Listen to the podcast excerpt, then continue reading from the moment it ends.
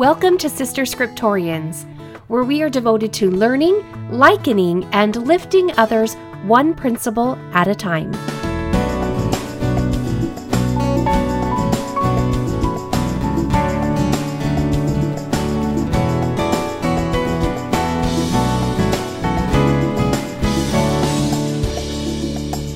Episode 92 Sherem.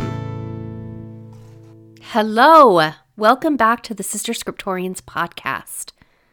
Okay, honestly, February is kind of kicking my trash. my kids have been sick, and this virus that they have, it's a beast, I'm telling you. It's not the coronavirus, but it's seriously not fun. Lots of fevers and coughs, and my daughter had it for like a week and a half, like I think maybe even two weeks. Anyways, and now my three of my boys have it, and that's not fun. Fever and coughs. And, anyways, a good thing though, you know, got to find the positive. A good thing though is that it's led me to just kind of do more research about the word of wisdom and about foods that can help our bodies to be able to be stronger and build immunity. It's it's led me to just be interested in learning about these whole food plant-based groups that they have a lot of great information. And so I've been kind of trying out stuff and then introducing it to the kids. Some things they've liked, some things they haven't, of course. But, anyways, I think sometimes it takes situations like this that you're like, oh, hate that cough, want to get rid of it. And then it starts leading you down roads of how you can do that in a healthy way. Anyways, that's what my week has been. I hope you're staying healthy. If you are, share your secrets. because, oh boy, I feel like my boy started right when my daughter was getting better. So we're just we're just beginning again. And hopefully my husband and I stay healthy. Anyways, okay. Today I'm going to begin at the end of Jacob 7. This is the last chapter that Jacob writes, and he is the last of Lehi's immediate family. If everything went chronologically, Perhaps Joseph was still alive, but other than that, Jacob is it. And so, primarily after this chapter, and, and even during this time, the second generation of Nephites, I don't know, maybe even the third, are now of age and they are the leaders of their communities. Same with the Lamanites. Remember, 30 years after Nephi had separated from his brethren. So I'm taking you back to 2 Nephi chapter 5 for a minute. And that's where he writes about how they built up their civilization. He begins with their fundamentals that they did observe to keep the judgments and the statutes and the commandments of the Lord in all things according to the law of Moses. So, right there would make up the standards of what is required to be a citizen. It makes up their value system, their laws of governing, and also their way of worship. And because of this, Nephi adds, and the Lord was with us, and we did prosper exceedingly. And he then tells us what he means by prosper. They prospered in growing food, in raising their livestock, and also even in multiplying their numbers. Nephi caused his people to be industrious and to labor with their hands, and there was a lot that needed to be done. Nephi says he took the sword of Laban and he used it as a model to make many swords just in case the Lamanites would come upon them and try and destroy them. Remember, Nephi was commanded by the Lord to flee because of the increasing anger of his brethren and because of their desire to take away his life. And I think the word choice here is important. The Lord didn't command him to depart, he was commanded to flee. But it wasn't just weapons that they would build. Nephi taught his people to build buildings and to work in all manner of wood, iron, copper. It says brass and steel, gold, silver, and of precious ores, which were in abundance. Remember when Jacob spoke to the people? He too acknowledged that these ores were in, in abundance in the land, and that it was the hand of providence smiling upon them most pleasingly. And with the abundance, that the Lord provided, Nephi built a temple, and they lived after the manner of happiness. Now, years later, as Jacob is coming to an end of his life, This is how Jacob described the state of his people, and starting in verse 24 of Jacob 7. The Nephites were actively engaged in reclaiming and restoring the Lamanites to the knowledge of the truth. I'm sure that it was truth as found in Scripture, but also truth regarding their own personal history with one another. They were putting in a lot of effort at trying to find ways to reconcile with their brethren, but Jacob says that many means were devised to do this, but it was all in vain. The Lamanites delighted in wars and bloodshed, and they had an eternal hatred against us, their brethren, and they sought by the power of their arms to destroy us continually. So keep in mind that peace or happiness that the Nephites had once hoped for, sought after, and built up was threatened by the hatred of the Lamanites continually. I imagine that that would have a major impact on the people. It would cause a lot of soul searching questions to rise up. Misplacement or confusion about where you get your power and your security from. And that can start to worm around in your mind. Also, I imagine that there was some overcompensating for the loss and the fear that they would experience. Continual threats and wars can make security and peace very difficult to have. So I think that's something to keep in mind about the experience of the Nephites at this stage. The Nephites, however, were continuing to put their trust in God, and they were able to conquer their enemies. But I find this description of Jacob's to be telling. He says, The time passed away with us and also our lives passed away, like as it were unto us a dream. We being a lonesome and a solemn people, wanderers, cast out from Jerusalem, born in tribulation in a wilderness, and hated of our brethren, which caused wars and contentions. Wherefore, we did mourn out our days. That sounds sad and it sounds hard. Even though the Lord was with them, and they had beautiful doctrine to sustain and carry them forward, reminding them of who they are and where they came from, what their part in the Lord's plan was, and that it was all going to eventually work out with the atonement and the resurrection that would be brought to them by Christ. Though they were placing all of their trust in the doctrine of Christ, life was still hard, with plenty of opportunities for grief and loneliness. Does that sound familiar? The reason why I begin with the condition of the Nephite people is because maybe that played a role in the effect that Sherem, the first Antichrist, had on the people. Also, I want you to identify with the Nephites and avoid seeing them as being different than you. If you see them as different, that would be a missed opportunity today because you too experience loneliness. You also have experienced loss and fear that life is not turning out the way it should. And you have wrestled with questions, still placing your trust in God, but it doesn't always feel like sunshines and rainbows, does it? And there are times in which the know and then the feel aren't lining up. I know God lives, but I'm not feeling the love part.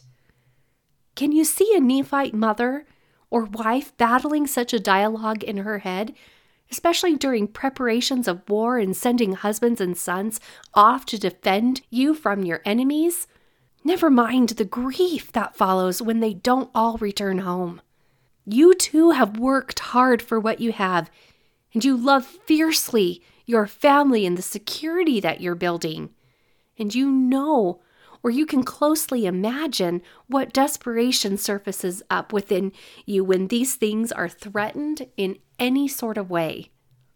And though 99% of us have not wandered through the Arab desert, we have wandered our personal deserts where we crave love and acceptance and understanding, where we're just searching for happiness and joy.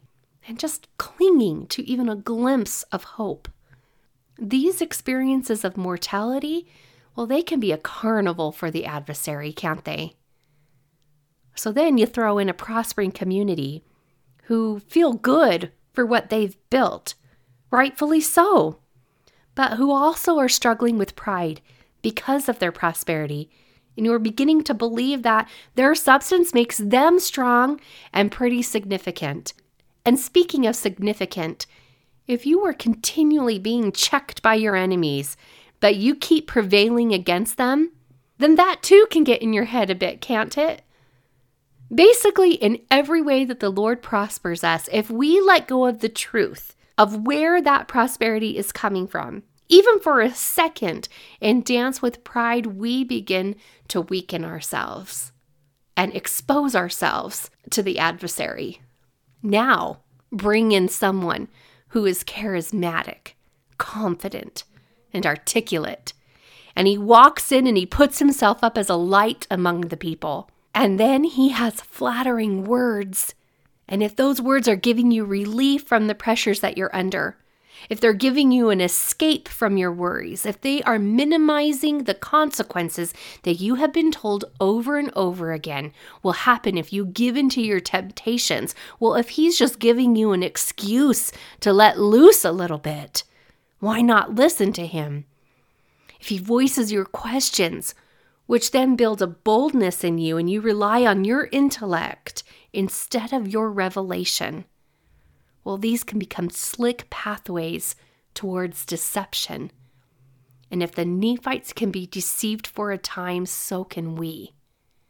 Our circumstances are not much different than the Nephites. So, a man named Sherem came among the people of Nephi to preach unto them. And he said many things which were flattering unto the people. Remember how we spoke about priestcraft and how priestcraft doesn't preach repentance? I think that this is what preaching many things which were flattering unto the people might mean. Jacob recorded that Sherem desired to overthrow the doctrine of Christ. And for a second, just take some time to find the irony in what Sherem desired versus what you've learned Nephi desired, and Jacob too. But Sherem desired to overthrow the doctrine of Christ, which remember is faith in Jesus Christ, repentance, baptism by immersion for the remission of sins, and receiving the gift of the Holy Ghost, and then enduring. The doctrine of Jesus Christ is not only the gate we enter to be on the path towards eternal life, but it is our power source. And I'm finding as I think about it more and more, it's our immunity against the effects of sin and wickedness. It literally strengthens us. Placing our faith in Jesus, who can do all things, gives us strength. Have you ever considered what a relief it is to exercise faith in Jesus versus yourself? Next time you are filled with fear and doubt, check your faith. Are you thinking too much about you and your abilities or your lack? Have you ever tried switching that perspective by choosing faith instead? At first, I'm not going to lie, it can bring this odd feeling of uncertainty, but pretty soon, peace enters.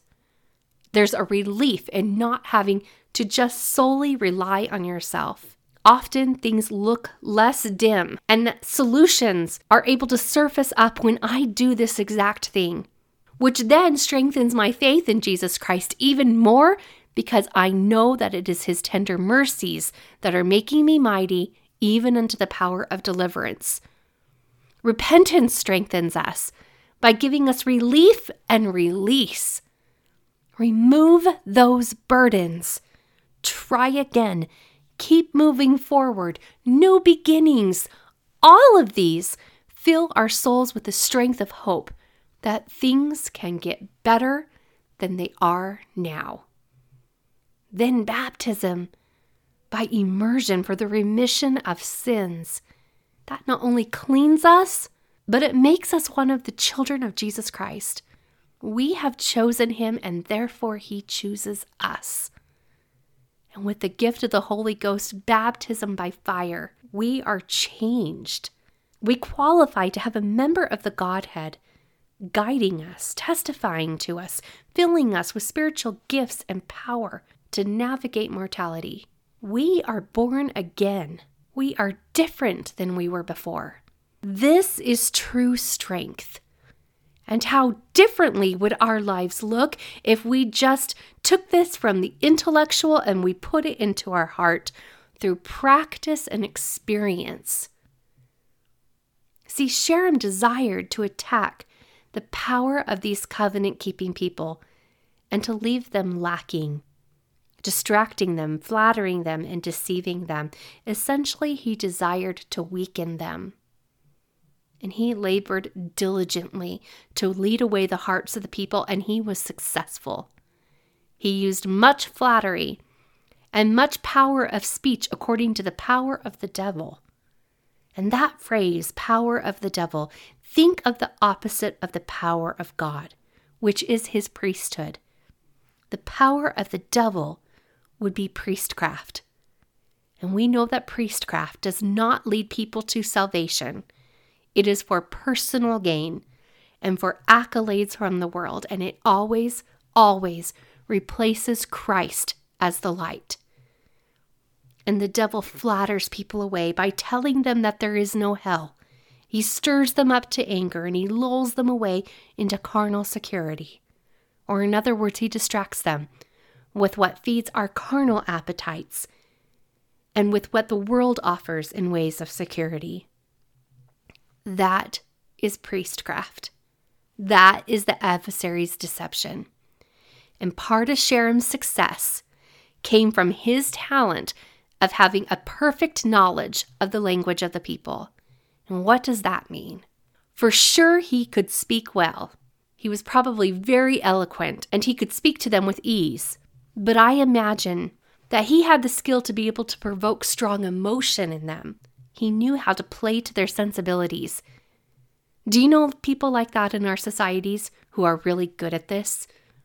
They appeal to the heart, to our charitable side, our desire to not hurt others or to not be seen as judgmental or discriminatory. We even fear their name calling us. And we do anything to show them that we aren't what they speak of. I think that can be our emotional language that they speak. And Sherem probably, I would imagine, had a good knowledge of their emotional language. But what about their spiritual language? If Sherem was presenting the argument that there was no Jesus and there won't be a Jesus, he most likely was playing on the show me the proof side of things. I imagine that Sherem was just like those today who make fun of people of faith they call it imaginary, superstitious, or just a way to bring one comfort, but not based in reality. Sherem may have even played on some of the questions that the people of faith had, but were patiently waiting answers for. Perhaps he had a way of explaining all their spiritual questions away with the everyday practical, like the woman who felt the need to tell me that I most likely just grew out of my petit mal seizures. After I bore testimony and gratitude of the faith of my parents who had fasted and prayed and used the power of the priesthood to take me off the anti seizure medication, and that I had never had another seizure since. Maybe Sherem was like her, or perhaps he was just good at highlighting arguments about what's so bad about riches, what's so harmful in loving more than one wife, what's so bad about having fun instead of choosing to be solemn like Jacob described the Nephites as being. Loosen up, Nephites, and eat, drink, and be merry. Maybe he was good at pointing out the faults of these so called quote unquote followers of Christ. Boy, do we see that today. And frankly, it makes me cringe. You just look at Facebook and you'll come across them. Those who point out the weaknesses of those in the church holding them accountable for the weakness of some or sometimes just one, and who exploit it to be a major problem of the entire congregation of the church. Past insensitivities are, are highlighted, and the ignorance of some are worded in such a way that all members of the church carry the shame, despite whether or not they are even guilty of the offense. And these articles are always worded very eloquently, but layered in shame, putting the author as the enlightened or the evolved Christian, more evolved and enlightened than the rest. I could see Sherem using such tactics to shame the Nephites, pitting believers against non believers, or even shaming the Nephites and their doctrine in comparison to the Lamanites. Can't you? And before you know it, Sherem could even say, Who is this Jesus that Jacob speaks of? There is no Jesus. We're supposed to be following the law of Moses. And now Jacob is trying to distract us about some someone named Jesus who isn't even supposed to come for over 400 years from now. From the scriptures, we know for sure that that was the message of Sherem. Feeling emboldened, I guess, Sherem desired to meet with Jacob about this. He felt so sure of his skills that he discounted Jacob. I mean, Jacob was someone that the Lord spoke to from time to time. Jacob had heard the voice of the Lord, but Sherem thought of himself as someone who could contend with that. If an antichrist like Sherem felt so emboldened to approach Jacob, what would stop current antichrists and their followers from doing the same with you? Can you say, like Jacob, I could not be shaken? Have you heard the voice of the Lord through the Holy Ghost? Have you received personal revelation that you know to be from Him? Isn't that what President Nelson is pleading with us to do? So, are you doing your homework? So basically, Sherem meets with Jacob, and Sherem accuses Jacob of leading the people away from God.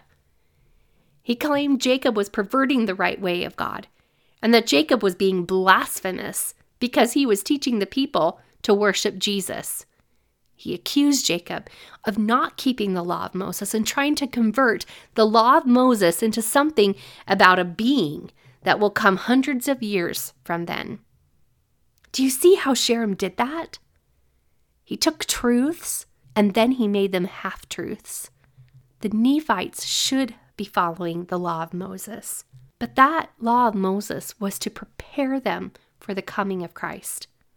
And not only did Sherem find fault with the prophet of God for pointing the people to Christ, but the underlying message here is that Sherem found fault with the prophet's ability to receive revelation from God and we need to take note of that.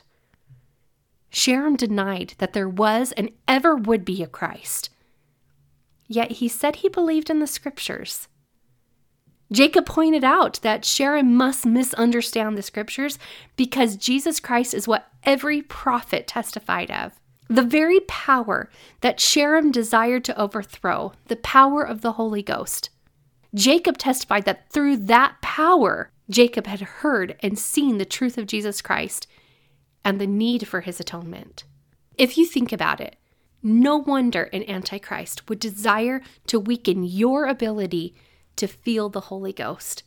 If he could cast doubt in you, if he can make it really hard for you to even recognize it, pulling you away from that power source, then you would not be able to stand as confidently as Jacob did under their boldness and their accusations.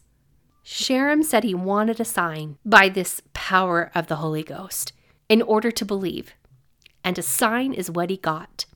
And can you hear the cockiness in Sherem's request? Show me a sign by this power of the Holy Ghost. Sherem's request was to tempt God, and the sign that he got is Sherem fell to the earth.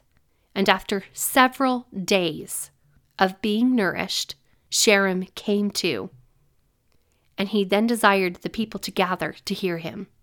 I wonder if it surprised them when he began to speak plainly to them, and he denied the things that he had taught them. He testified of Christ, of the power of the Holy Ghost, and of the ministering of angels. He testified that he had been deceived by the power of the devil, and he taught of hell and of eternity and eternal punishment. He feared that he had committed the unpardonable sin because he had denied the Christ. He had said before that he believed in the scriptures, but now he confessed that they really do testify of Jesus Christ. And after all of this, Sherem died, and the people were astonished. But a miracle came to the Nephites. They had the opportunity to witness an Antichrist confess that he intentionally led them astray and that he had been deceived by the devil. You don't get that full circle moment always, providing you an explanation to all the chaos that occurs. But they also had a miracle happen that they had a first hand experience with the truth behind the lie that Nephi had warned them about. He had warned them about the lie that would be told that there is no devil. And that lie was dispelled amongst this people. One of the adversary's followers taught them that the devil is real. Yet, right before their eyes, this follower took back his agency. Sherem confessed and tried in the time that he had left to correct the wrongs that he had made, and he tried to point them back to Christ. Where there is a void, something will fill it. And this time, as Sherem attempted to cast out the dark that he had spread, light was able to fill it. Yay! That's awesome. The power of God came upon the people, and they were overcome and they fell to the earth. And Jacob, Jacob was pleased. He had prayed for that, requesting it from his Father in heaven. And his Father in heaven heard and answered his prayers. The miracle was that dark was cast out and peace and love of God was restored again among the people. Peace and love of God, the very fruits that the doctrine of Christ promises us, these were poured out among the people.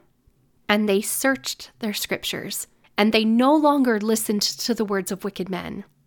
I believe that this chapter of Jacob is a big deal. I believe that we should do what we can to liken everything in it to our day. We, like the Nephites, are vulnerable to the deceptive doctrines of the adversary, who has servants who are sophisticated and who are charismatic and who are really good at drawing attention to themselves and drawing the praise of the world as they stand upon their platforms. They know our language really good and they can flatter us very easily. And unless we can say, and it be true, like Jacob was able to say, I cannot be shaken, we need to prepare against that deception. And as I have thought about it this week, how can I prepare? And what suggestion can I make to you? I am led back to verse 23, where after the Nephites were overcome, what did they feel compelled to do next? They studied their scriptures and they stopped listening to wicked men. They turned it off. You might ask, how do you know if they're wicked? You can't always tell someone's intentions right away, especially if they're trying really hard to hide it. And that's where following our current prophet becomes crucial. It comes down to personal revelation. It comes down to using the gift of the Holy Ghost, the same power that Sherem mocked and desired to overthrow. The power that will testify of truth, that will testify of Jesus Christ, teach us his gospel, and then change us to become like him as we utilize the atonement. It's just that plain and simple. Sister Scriptorians take time to carefully review Jacob 7 along with 2 Nephi chapters 26 through 29 we are blessed to have these scriptures that teach us the deceptions of the adversary. Also, read President Nelson's April 2018 talk, Revelation for the Church, Revelation for Our Lives. Make it your business to finally recognize and receive it. It matters. Make today a great day.